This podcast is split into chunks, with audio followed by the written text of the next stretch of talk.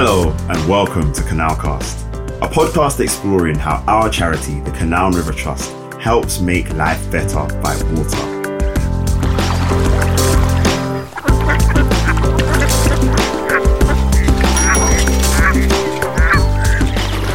I'm Lewis Howell, and in this series of Canalcast, I'm meeting people throughout the Canal River Trust to open a window onto the work we do.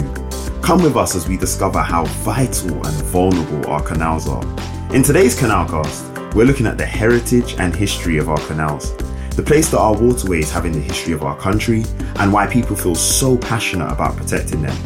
We're also going to explore why canals are just as relevant to people today as they were in the Industrial Revolution and what we need to do to make sure that canals are here for the next 200 years for future generations to enjoy. First up, it's Naomi Kenton, National Heritage Policy Advisor for the Canal River Trust.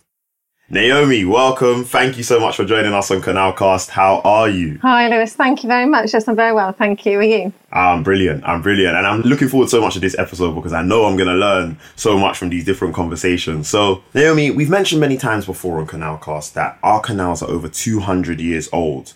You know, maybe you can speak a little bit about not only necessarily the history, but even just being able to understand the role that canals play today. We've got a wealth of heritage in our network. So the Canal River Trust are custodians of a huge network of over 2,000 miles of inland waterways and all the heritage assets, the structures, warehouses, bridges, aqueducts, etc., the constituent parts of that network. As custodians, we need to maintain them, and sometimes that requires maintenance and repair, but also sometimes that requires some degree of adaptation as well to meet the operational needs of the network today. What's interesting is, and I'm hoping that you can also shed some light on this for our listeners, Naomi, is that at one point in time there was a bit of a decline. Why did the canals go into decline? At the height of the revolution, the canals were in their sort of prime and, and were heavily used for commercial purposes. But then there was sort of the, the long decline, if you like, because the canal age was relatively short actually. But then the decline was a rather longer decline, really brought about by the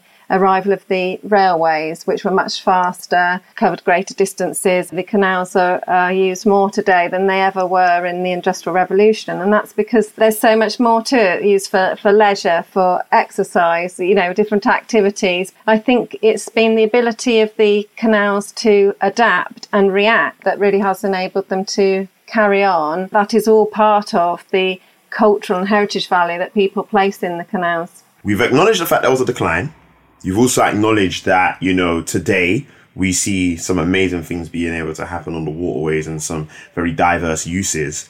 However, what what actually happened in order for, you know, some of those improvements to be able to happen. Large parts of the canal network are covered by national designations. That protection enables us to manage and enjoy and celebrate England's waterways and all the buildings and structures that form part of that. But also, we've got a degree of protection around the setting of these heritage assets, which enables us to have a degree of control over the any development that's happening within the setting of these heritage assets. We're trying to conserve and manage our shared heritage, our national heritage, for today's society, but also for future generations coming after us. You know, what does the heritage team at the Canal River Trust actually do? You know, how is it that you're going about helping to protect the history of our waterways? Maybe give us a little bit of an insight into sort of, you know, the, the day in the life, let's say, for the, the heritage team? Okay, yeah. Well,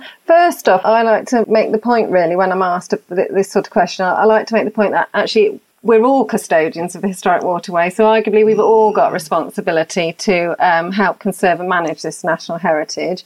But that said, there is a dedicated team of heritage advisors who are specifically tasked with managing the heritage. So we have a team of nine heritage advisors embedded within the regions, and they provide specialist advice. So they work with colleagues in asset management, our, our engineering colleagues, our operational colleagues, and if there's proposals to carry out repairs or alterations, the heritage advisors provide advice right at the outset, the design stage, and then throughout. We also have two national advisors to provide advice on policy and technical matters. And then we have the Cultural Heritage Advisory Committee, and that provides additional support and strategic guidance when required, but also provides some accountability for the trust. Well, let's be a bit braggadocious, Naomi. You know, like there's some achievements that I think we should also talk about. But one thing that I will share from one of the things that I've learned is that actually we went from having approximately 125 assets that were on the Heritage at Risk Register back in 2004, and I'm told that we've only got one today. That is a massive achievement for your team, if I'm correct with those figures. Yeah, we have made real strides trying to get the number of assets on the Heritage at Risk Register down and we have brought that number right down and and that is all uh, you know credit to the trust in terms of prioritizing resources to tackle those difficult buildings and structures that are on the list at the moment we've just got one remaining asset on that statutory list and we are working to try and get that one off the list so that one specifically is Hanwell, uh, Locks, and that's on the Grand Union Canal. And that's a scheduled monument. So very high high uh, heritage significance. But the trust is working with Hanwell Locks Partnership to try and address the issues there. But we had great success at getting the Roundhouse in Birmingham off the list. So that's a Grade Two star listed building, and, and that's a partnership scheme with the National Trust. Another recent success was at Whaley Bridge, the transshipment warehouse there on the Peak Forest Canal, also Grade Two star listed. Whilst the trust is absolutely committed to carrying out repairs to our heritage assets, we can't tackle them all in one go it is an aspiration to keep moving these off the list, and we are trying to target resources where we can. But we, I think we need to celebrate the success of getting them, uh, uh, reducing the numbers right down on the statutory list, and keep keep up the good work to try and tackle the ones on the local authority list. So, Naomi, look, the fact of the matter is the trust has a lot of different assets that it's seeking to, you know, go about protecting and conserving. But when making decisions about the future of an asset, you know, what does that look like? It is very challenging for the Trust with such an extensive network to be managing and looking after, and at times difficult decisions need to be made. For instance, we would uh, look to try and maintain assets in their operational state as they were originally intended to do, I suppose, as a that would be the preference. But if an asset falls into or falls out of operational use, we would seek to try and look at repurposing that asset for an alternative use. So if it has a particular value or exceptional value, then the, the trust would look to maintain or retain it within our portfolio. But where you've got, say, former workers' cottages or, or lockkeeper's cottage, it could be transferred to an alternative owner. If the property is a listed building, the new owner would still be bound by the legislation and planning controls in the same way that the trust is. So there's a degree of protection there afforded to that property. Thanks, Naomi. Great to hear about the history of canals and living heritage today.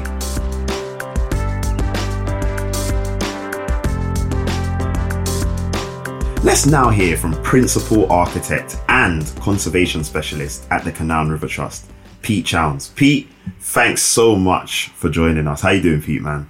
Very well, thanks, Lewis. Yourself? Yeah, I'm good. I'm good. Excited to be able to have the conversation because I know our listeners are going to be super intrigued. So, Pete, we've been hearing a lot there from Naomi that, you know, the Canal and River Trust is very much the custodian of our 200 years of canal heritage. But how does that actually work in practice? You know, like what, what do we protect? What do we restore?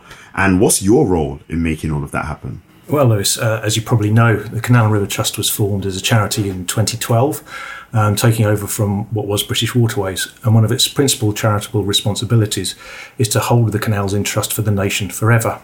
So, as you can see, we have this obligation to protect and conserve the nation's canal heritage for future generations. Now, as part of that transfer, we received the assets and land holdings of British Waterways, and many of those assets went into what is now known as Infrastructure Trust. And basically, that includes everything necessary for the ongoing operation of the canal network. So, the canal itself, the towing path, locks, bridges, tunnels, etc.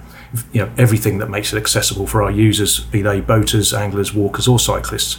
And many of these assets, such as, for instance, Pontcysyllte Aqueduct or Anderton Boat Lift, Foxton Locks, these have huge heritage significance, and these will remain in our care forever. But alongside that fundamental canal infrastructure, uh, the Canal and River Trust also inherited a lot of property that's not now considered necessary, if you like, to the operation of the canal. So that's buildings like warehouses and canal cottages, for instance. And again, while some of these have high heritage significance to the waterways, such as Beech House at Ellesmere or the warehouses in London Docklands, they normally have some level of statutory designation afforded to them, which gives them a certain amount of protection. Some of it, as Naomi's already explained, was in pretty poor state. And we spent a long time and a considerable amount of money restoring that heritage at risk, as it's called. And some of it we need to find new uses for, reinvent it if you like. And some of it has potential to be redeveloped or taken on by others, maybe in a partnership with ourselves. But some of it we do have freedom to dispose of if it's considered following a very robust internal process that disposal wouldn't cause undue harm to the property as a result of that sale and if it makes financial sense, uh, because as a charity we have this obligation to manage our assets commercially. Um, and it's my job as the Canal and River Trust accredited conservation architect to make sure that when we do restore a building or develop it, uh, develop some land, that we do so in a way that respects both the heritage of that specific site, but also the role it has played in the development of the canal network. Mm, I think this is so insightful, you know, Pete, because what I'm getting from a lot of these conversations is that there's this subtle balance between trying to, you know, maintain and celebrate our heritage for all to enjoy, whilst also seeking to go about being able to make good use of different aspects of our assets in the present day. Pete, on that note, then, tell us about some of the different ways that you're actually able to restore buildings and ensure that they have long term future. Okay, Lewis. I mean, uh, yeah, well, I'll, I'll, give you some examples if you like. So, firstly, I'm, I'm really pleased with the work we've uh, recently completed at the Roundhouse in Birmingham. Um, this is a wonderful Grade 2 star listed horseshoe shaped building in Ladywood, which is just uh, west of Birmingham city centre. It was originally built as a municipal works depot, and we actually acquired it relatively late. But it was where the horses were stabled that would transport stone that had been brought in by canal around the rest of the city to build new roads. It largely become unused, but now, in partnership with the National Trust, we've reinvented it as a fantastic new destination hub for promoting waterway based activities such as canoeing, paddleboarding, guided uh, canal walks, as well as having a cafe there and new offices for the Canal and River Trust and the National Trust right in the heart of Birmingham. And by reimagining what the building could be and making alterations to the building which still maintain its original presence, if you like, and integrity, we've found a sustainable long term use that repurposes the building and makes it publicly accessible whilst also taking it off the Heritage at Risk Register. At Bulbourne Yard near Tring in Hertfordshire, we own a collection of historic workshop buildings which, for over 200 years, played a vital role as a canal maintenance yard and workshop, where originally lock gates were manufactured for the Southern Grand Union Canal. Following a ra- uh, rationalisation of our lock gate manufacturing process, the site became redundant we couldn't really find a sustainable alternative use for those buildings, many of which, again, are Grade 2 listed. So we formed a joint venture partnership through the Trust's uh, H2O urban delivery vehicle to develop the site, converting those warehouses into apartments and building some further new homes, as well as retaining a Canal and River Trust operational yard uh, as part of the site. As such, we've not only created 25 new homes, but also provided, provided a sustainable future for those listed properties. Uh, which have been respectfully converted and retain many of their original features, such as the original forge, and we've you know, therefore saved those buildings for future generations to enjoy. Um, similarly, at Finsley Gate in Burnley, this was another formal canal yard on the Leeds and Liverpool Canal. The Canal and River Trust were struggling to find viable use for the site, which contained a listed house, warehouse, and forge again, and it was falling into disrepair. But with various grant funding, we've been able to conserve the buildings and convert them into an asset for the local community, which not only brings the history of the site to life, but also gives local people access to the water through boat trips, canoeing, and so on. And we've also managed to find a commercial tenant for the warehouse building who now runs it as a waterside cafe bar, which gives it a sustainable future commercially as well. And although it's slightly different perhaps at, at Brentford Lock, which is where the Grand Union Canal meets the Thames, we've been rede- redeveloping through our joint venture Waterside Places a large, rundown former industrial site next to the canal, providing not only new homes but also improved mooring facilities for boaters and better towpaths and landscaped areas for the local people to enjoy. There are currently some large transshipment warehouses that uh, extend over the, over the towpath and give this kind of unique and prominent feature of the site. Although I have to say it's not particularly pleasant to walk through them at the moment. But we've managed to integrate the frame of one of those warehouses into the scheme, and that creates again this unique waterside public garden space, but also retains their sort of historic sense of presence, if you like, in views along the canal. Oh, 100%. And I think we must never overlook the fact that those particular um, sites where you've managed to maintain some of the previous infrastructure that existed there, buildings that existed there, etc. You know, you, everybody's going to have a subjective view as to you know whether they are as pleasing on the eye versus others. Regardless, though, what's brilliant is the fact that we're always thinking about how we can go about making use of space effectively, and most importantly, who is going to benefit from the presence of you know particular um, assets at those particular sites. So it's amazing. Now they all sound like amazing places, Pete. But what about the core infrastructure itself? You know, the locks, the bridges, so on. How do you go about actually protecting structures like these when they're still being used every single day?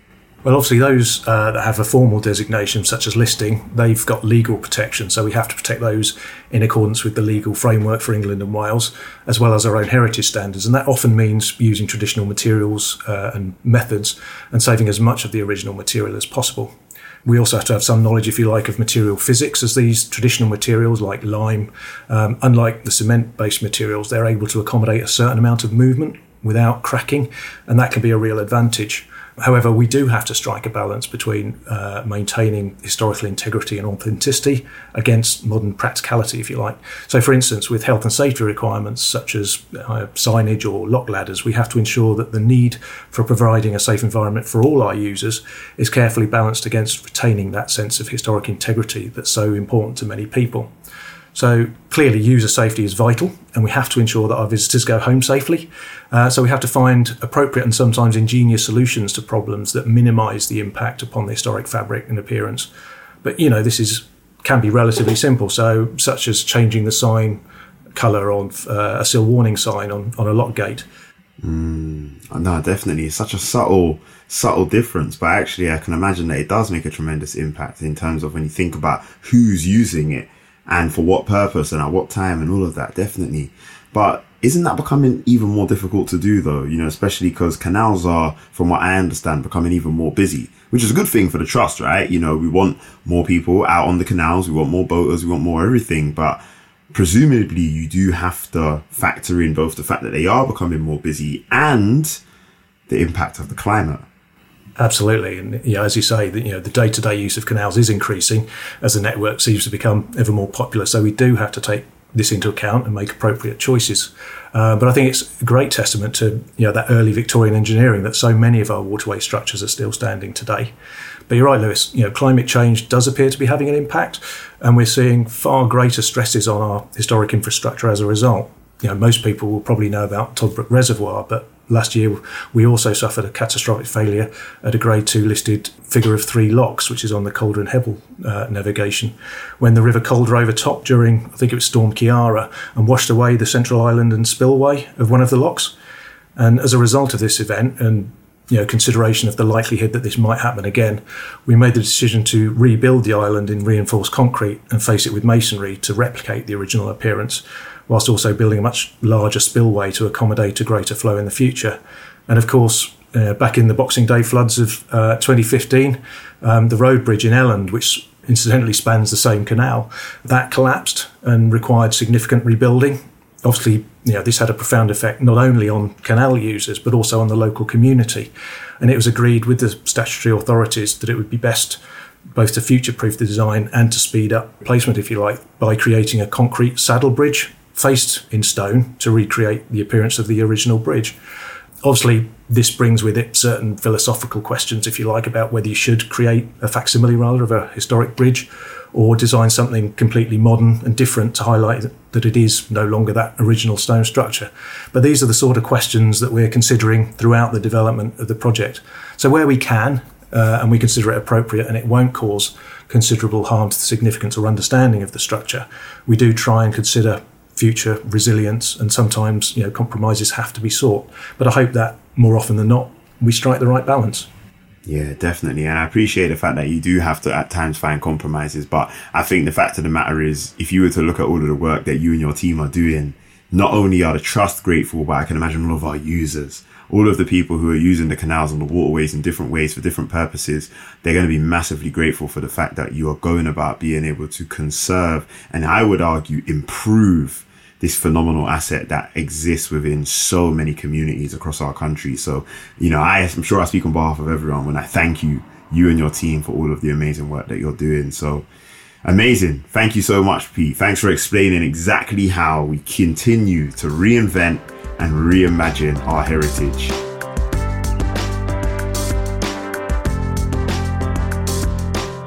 Now, let's hear from Graham Boxer, Head of Collections and Archive at the Canal River Trust. Graham, good to have you here, man. Hi, Lewis. It's great to be here. I appreciate you joining us for Canalcast. So, Graham, as someone who's immersed in the history of canals, where did the fascination start for you? And why does canal history continue to have a hold over you today?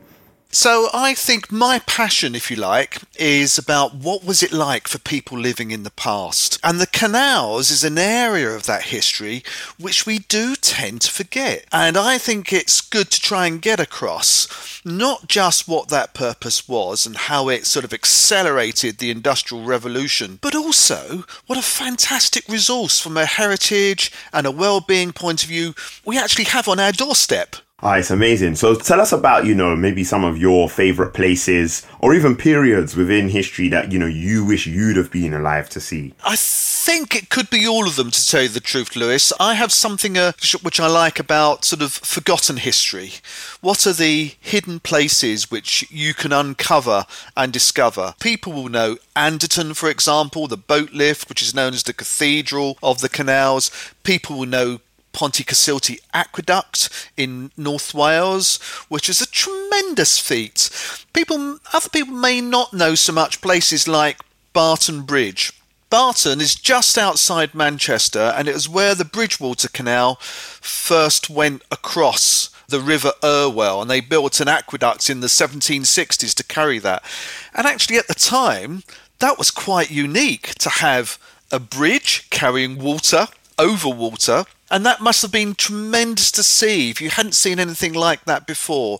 So I think there are a number of different places, and, and your listeners to this podcast might actually have their own favourite place like that. One of mine, however, I think would have to be Ellesmere Port in Cheshire. That is one of the largest transshipment docks for boats, carrying cargo and transshipping it into narrow boats to go into the Midlands. Before the 1790s, there was nothing there at all.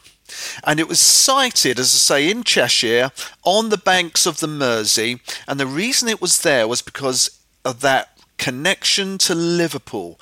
Liverpool in the 1800s, or the 17 and 1800s, I should say, was starting to burgeon as a major sort of economic port for dealing all round the world. And actually, by establishing Ellesmere Port, which was first known as Whitby Docks, in that location, they were able to get cargo in and out of the industrial Midlands a lot easier than they could before. And that's what led to its growth. And I think over the years, it sort of went through a downside and became run down with the post industrial period until it was sort of rescued by volunteers who wanted to save the site for what it was, but also create a museum about life on the waterways. That is amazing beyond what you've mentioned, I wonder if you can tell us a little bit about some of the collections, archives, and other attractions that the Canal River Trust cares for. There are a number of different things that people can be going to see up and down the country that they probably have overlooked. So, what could we come and see? Well, that's absolutely right, Lewis. I mean, the canals could be seen as a museum in their own right. The Canal and River Trust are responsible for the largest and most comprehensive collection of objects that relate to the history of the canals over the last 250, 300 years. And we have some fantastic things in that collection. We, we have boats, we also have social history items, we have engineering items, we have painted ware, and altogether, this collection is so important that the Arts Council have designated it as of national significance. It tells that part of the story about the Industrial Revolution, which perhaps isn't told anywhere else. People can pick up on strands of this story at any of our attractions around the canal network, particularly at the National Waterways Museum at Ellesmere Port. Our sister branch at Gloucester, again, the National Waterways Museum Gloucester, and then we have a smaller museum called the Canal Museum in Stoke Bruern in the Midlands. You can find something which will, you know, excite and interest and entertain you about the history of the canals. Ah, oh, this is tremendous. This and you've given us, you know, three very specific locations where there's a lot going on as well. You mentioned the Waterway Archive. You know, what kinds of objects and artifacts are actually in the archive and how do we access it?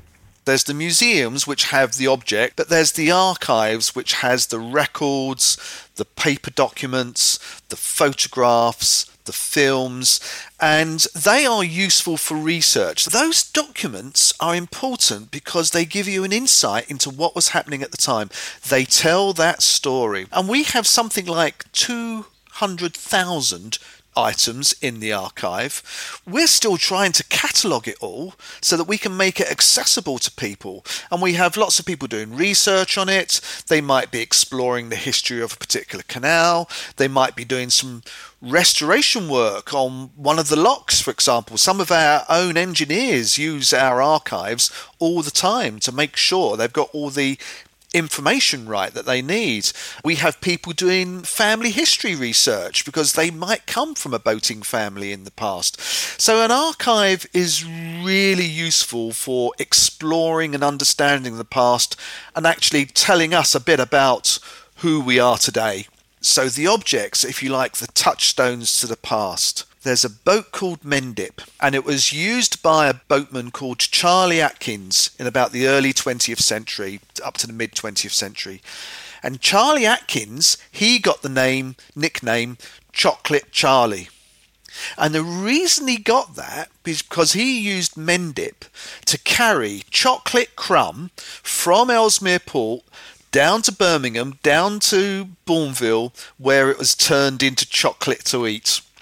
And you know, people came to know him as he travelled up and down the canal carrying this chocolate crumb. That's real people. And we can get close to those real people from the past through the objects we have left. And that's why I think, you know, objects, material culture are really important as touchstones to reaching back to the past. I would have never known about Chocolate Charlie, you know what I'm saying, if it wasn't for this conversation. But I've heard that there were some other real characters that had some exciting things going on within the canal's history as well. You know, I heard about someone called Eileen with a diary, do you know what I mean? Maybe talk to us a bit about that, Graham. Eileen Burke and her friend, they travelled around the canal network in the 1960s. Um, whilst her friend uh, did most of the steering and pottering around, if you like, as you do on canal boats, Eileen kept a diary. And she decorated her diary with lovely watercolor sketches of where she was at that particular time at that day and this was during the late 60s early 70s and we now have that diary in our archive.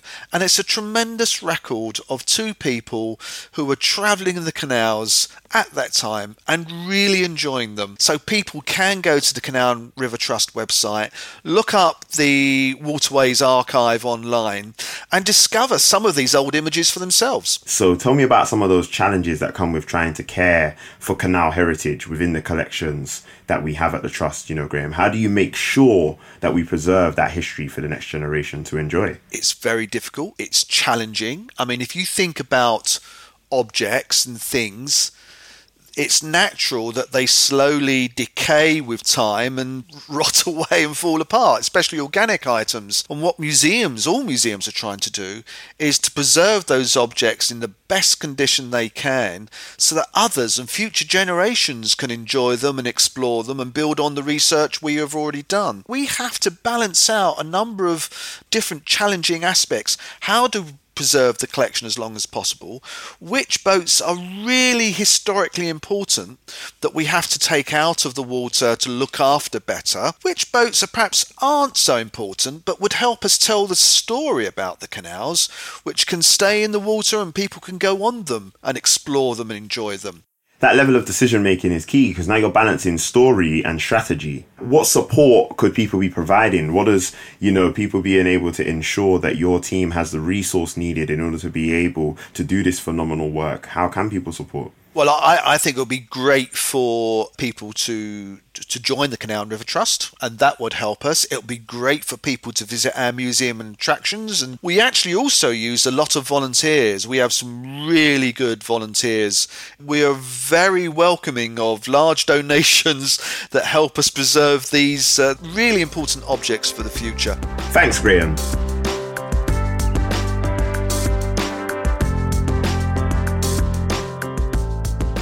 It's wonderful to know that our canal archives are in such good hands. But what does the day to day work of a Canal and River Trust heritage manager involve?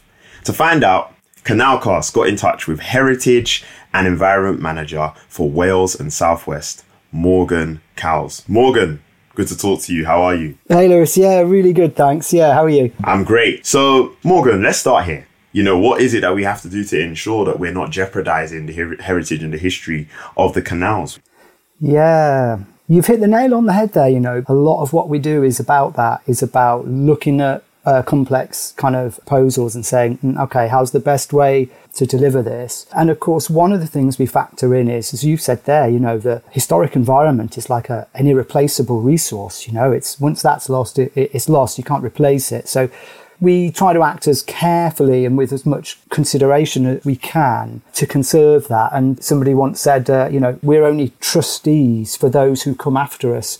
And, and that's a real kind of central tenet across everything that, that we do, you know, is that um, we're doing what we can today to help secure this living heritage, really, for the future. I mean, obviously, a lot of what we look after in terms of the actual engineering structures were, you know, man-made structures.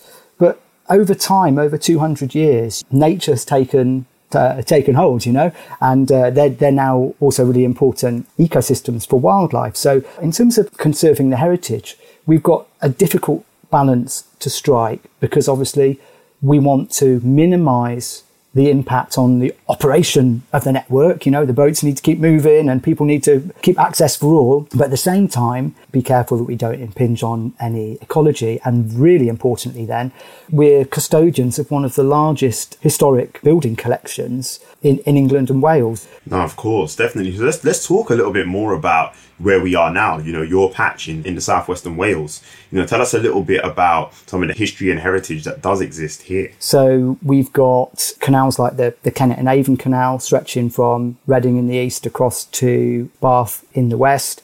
That's sort of semi-rural and passing through connecting urban spaces. And then we've got sort of the Mon and Brec Canal over in Wales, which is one of my personal favourites. I have favourites, but but the scenic nature of that is so stunning.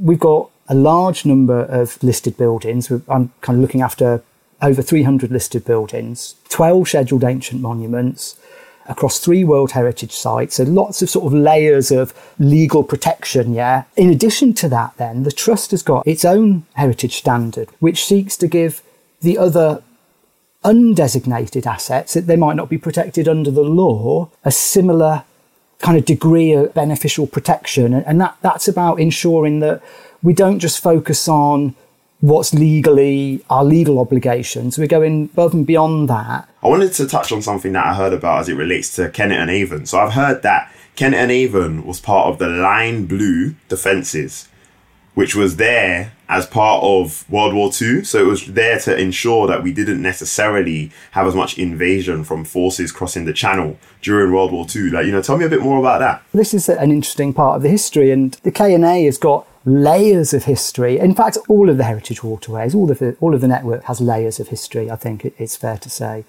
And so the, the K&A, you know, from, from its original construction in, in 1800, found itself with a kind of a new use being imposed on it in, in 1940, which was around concerns for what would happen if Britain wa- was invaded. You know, the general headquarters uh, stop line is uh, a network actually of lines. The Kennet and Avon is, is one, the blue line, and, and then that stretches to the west to Bradford on Avon. That connects them with the green line, which kind of encircled Bristol, roughly. These defensive lines were populated by these pillboxes all the way along its length, and the K&A has got a high number of these. I'm actually working on a project at the moment with some volunteers coming up this later on this summer on the Gloucester and Sharpness. We're converting that to a, a, bat hostel. Caves, obviously, a good place for bats to live, and the World War II pillboxes are quite similar. And obviously, we've got some work to do to ensure that we interpret these features in the landscape so that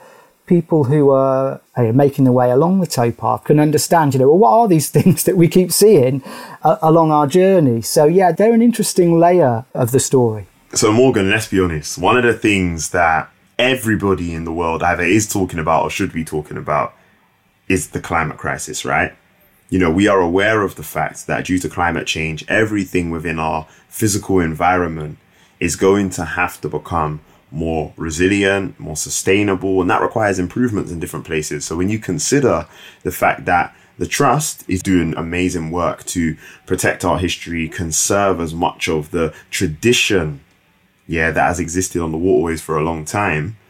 How do we always also balance that with the fact that we do need to make improvements? Yeah, sure. It's a really, really good question, Louis. And right at the beginning of our chat, you know, we, we spoke about the difficulty of striking an appropriate balance, you know, resilience is a really difficult one because, of course, we've got key structures that cannot absorb a high degree of change, you know. And then it's about understanding on that profile where can this structure or these structures, where could they absorb a degree of change that is not affecting what's special about them. Each of these will be a case by case. You know, there won't be a one size fits all for this. And so it's going to be a very challenging and strategic piece of work. This week, I'm out on the Kennet and Avon this week with um, Dundas Aqueduct, which is kind of the jewel in the crown, it's been called, an architectural gem, a classically designed masterpiece on a monumental scale designed by John Rennie we discovered in a survey I did back in March at the end of the winter that looking at some of the carved detail on the cornices, the kind of the sticky out bits that are with all the sort of the fancy engravings and things like that on, some of those actually got signs of fractures. So we had a rope access team to come in and have a look at it and took some close-ups for me. And we've had a look at that. And now we're back there this week with a, a specialist rope abseil team and we're going to use modern techniques to carry out a very discreet repair. I kind of um, liken it maybe to like keyhole surgery or something like that, you know. So you, you won't know that we've been there so that the historic stone where it's cracked doesn't fracture and fall. And obviously at 40 feet up, a piece of that coming down, you know, is, is a, is a serious health and safety kind of matter, you know. So another one I only did a couple of weeks back was working with the volunteers to remove graffiti. So yeah, over the last 12 months, we've seen quite an increase in graffiti incidents and some of them to some of our most special listed structures. And one of these is uh, Sydney Gardens in Bath, which is like right in the heart of the World Heritage Site of Georgian Bath. I've been working with a group of local volunteers on a kind of campaign, a graffiti removal campaign actually. And we're working with one of the country's leading specialists actually. They did a great job of this uh, graffiti removal.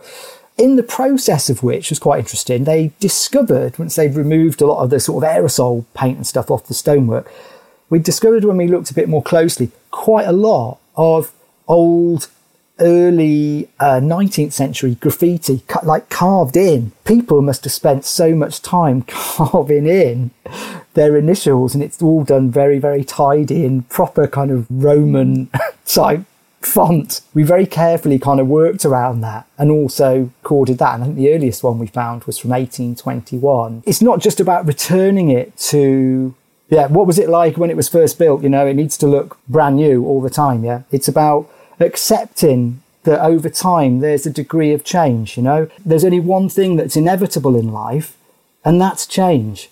So the, the question is, you know, how do we best manage that carefully and sensitively so that what's special about these places, what we see about them now, what people feel is special about them, is conserved for others. No, definitely. I think you're right. The only thing constant in life is definitely change. This has been such an insightful conversation, Morgan. Honestly, I appreciate it so much. I genuinely do feel I'm one of those trustees now as well, you know, entrusted with ensuring that our canals and waterways can add value and I really appreciate the generations to come, getting them to appreciate what has come before. So thank you so much for joining us on Canalcast today, Morgan. You're very welcome, Louis. Thanks to Morgan, Graham, Pete, and Naomi there for explaining why caring for the past of our canals is so important to their future.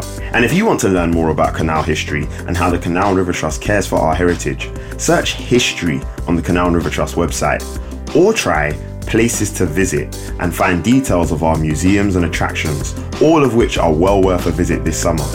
Tune into Canalcast again next time, but until then, why not spend a little more time by water?